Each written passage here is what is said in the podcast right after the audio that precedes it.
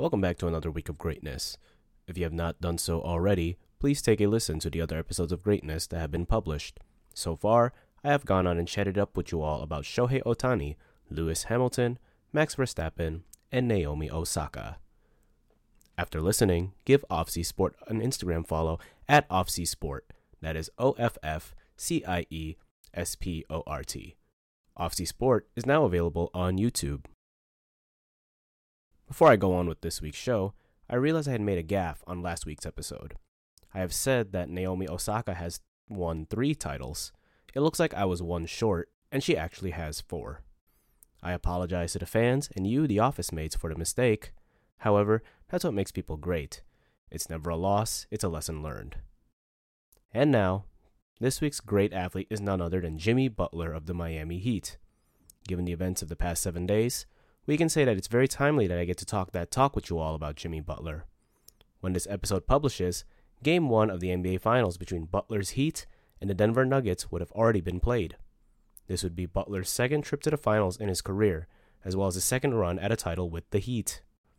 Quite frankly, had things shaken out differently, I could have easily said that his team was the first in NBA history to lose a series after winning the first 3 games. But anyway, here we are today, and he's going to be competing for a championship. Now, if you are a basketball fan, you already know what Butler is about. However, for today's episode, I talk about his story coming from a small town in Texas to not getting any offers to play college basketball after high school, and everything in between to lead up to his status as an NBA All-Star and potential NBA Finals MVP. I will also give my opinion on how I think his career will play out in the NBA. Quick break and we'll be right back. On greatness, I covered baseball superstar Shohei Ohtani of the Los Angeles Angels. From his calculated goals to his historic and current numbers, I break down what makes him great. If you have not done so already, I encourage you to check out Greatness, Shohei Ohtani. After listening, I encourage following Offcie Sport on Instagram at Offcie Sport. That is OFFCIESPORT. I could not thank you all enough for the support. Now back to the show. If you casually watch basketball, you would know about Jimmy Butler's story. In short, he grew up in Tomball, Texas, which is nearby Houston, with his mother until his teen years when his mother kicked him out of their household. As a result, he had to live with multiple friends and teammates weeks at a time. Despite the turbulence in his housing situation, you can say that basketball was a saving grace of his early life. As a senior at Tomball High School, he was averaging 19.9 points a game and 8.7 rebounds a game. On this notion alone, you would think that this would draw any type of attention, Division I, Division II, Division III, NAIA, etc. This may be hard to believe, but Butler actually had no offers of any kind to play basketball at the college level, and ended up playing junior college basketball at Tyler Junior College.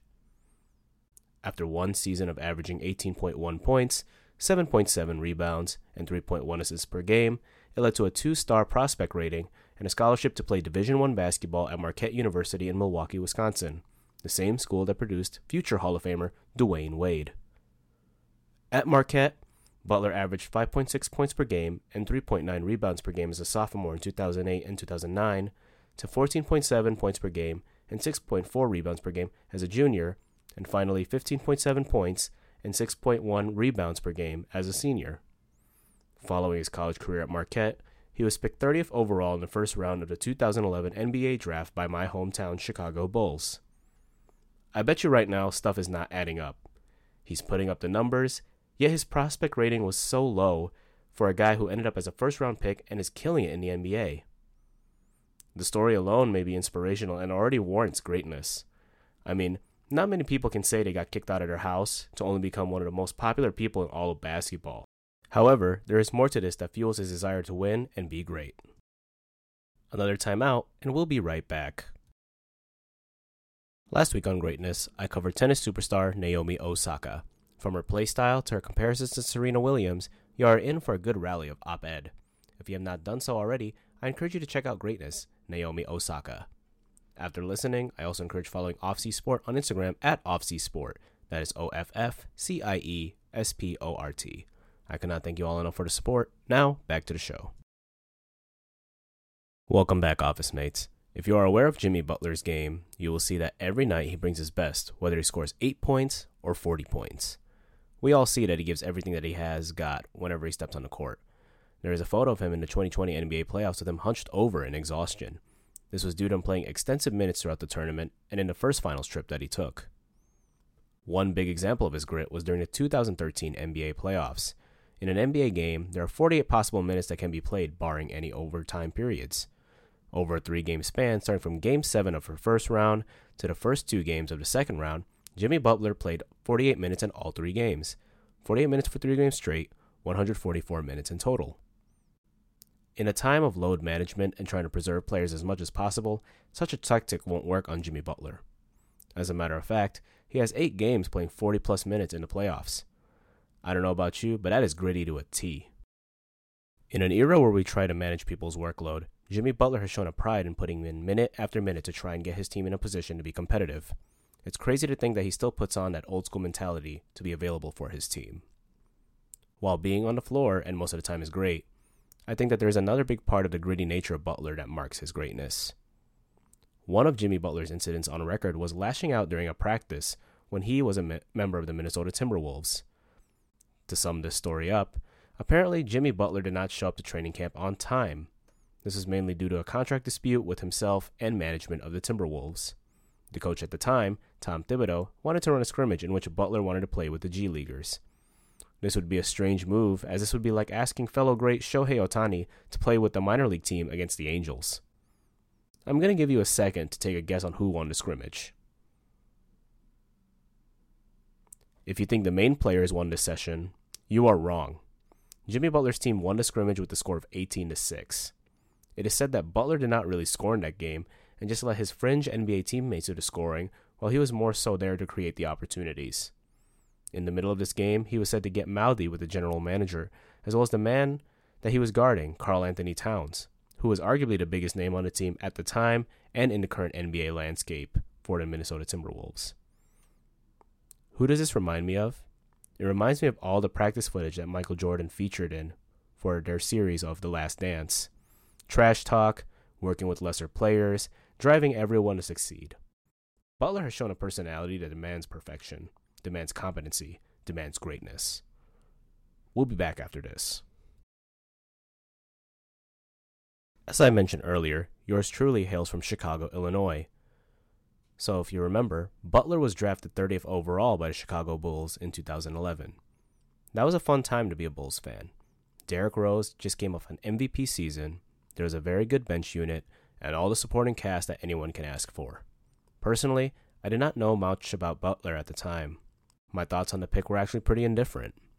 Usually, when you are picked at the tail end of the first round, it means that you are going to a team that was already pretty good, in which the Bulls were. And unless you were in immediate need, this player would most likely be a rotation player as he develops. Myself, like most, were definitely caught by surprise a few years later. From someone who went from being at the end of the bench, to becoming a sixth man, to becoming the starter, and eventually the main man of the team, he was very easy for us fans to get behind. I remember the years after trading Derrick Rose, Butler was the man that stepped up and tried to get every ounce of whatever was left of the Bulls. Of course, now understanding his story and his grit, it was no surprise that Jimmy Butler did all he could to work his way up the ladder to become the man of not just a team, but multiple teams. Going back and thinking about how I remember Jimmy Butler, when the Bulls decided to trade him to the Minnesota Timberwolves, that was a gut punch. Of course, that is just the business of the whole thing. The Bulls no longer had a playoff window, and they had to decide on whether to try and make something work with Butler or build the next great team down from the studs. Of course, how that trade shook out for the Bulls can be a conversation for another day. This is about Jimmy Butler after all. After Jimmy left, I could not help but be happy for him, as he has been to the playoffs for all the teams that he's been a part of. He led the Wolves to the playoffs in what seemed like forever, was a straight killer in Philadelphia, has already been to 2 finals with the Miami Heat. I always tell my sports community, and now to you all my office mates, that we did not know what we had with Jimmy. Hindsight is 20/20, and maybe the trade overall worked out in some capacity. I can remember the Bulls games I would watch on the TV, or the occasional trip to the United Center, and seeing Jimmy Butler go from bench star to Olympian. Though it has been said quite a lot, I miss seeing him play in Chicago, and I will always remember the Jimmy G Buckets moniker. The G stands for Gets. One last time out.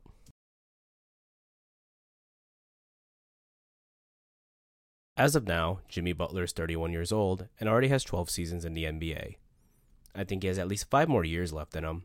His current accolades are 6-time All-Star, 5-time All-NBA, 1-time Most Improved Player, 1-time Steals Champion, 5-time All-Defense Team, and 2022-2023 Eastern Conference Finals MVP. Now, to be honest, I'm not sure if he will be a Hall of Famer at the end of his career. However, in my eyes, he always showed greatness in the times I've had the pleasure of watching him. When this episode releases, once again, Game 1 of the NBA Finals would have already been played. Winning a championship would not only boost his resume as a great, but it would improve his chances of him being a Hall of Fame basketball player. Like I always say, no matter what happens, Jimmy G buckets, Himmy, or Playoff Jimmy will always be great. Thanks for joining me this week. I appreciate you hanging around and being patient with the slight delay. I hope you learned something about Butler or even became a fan.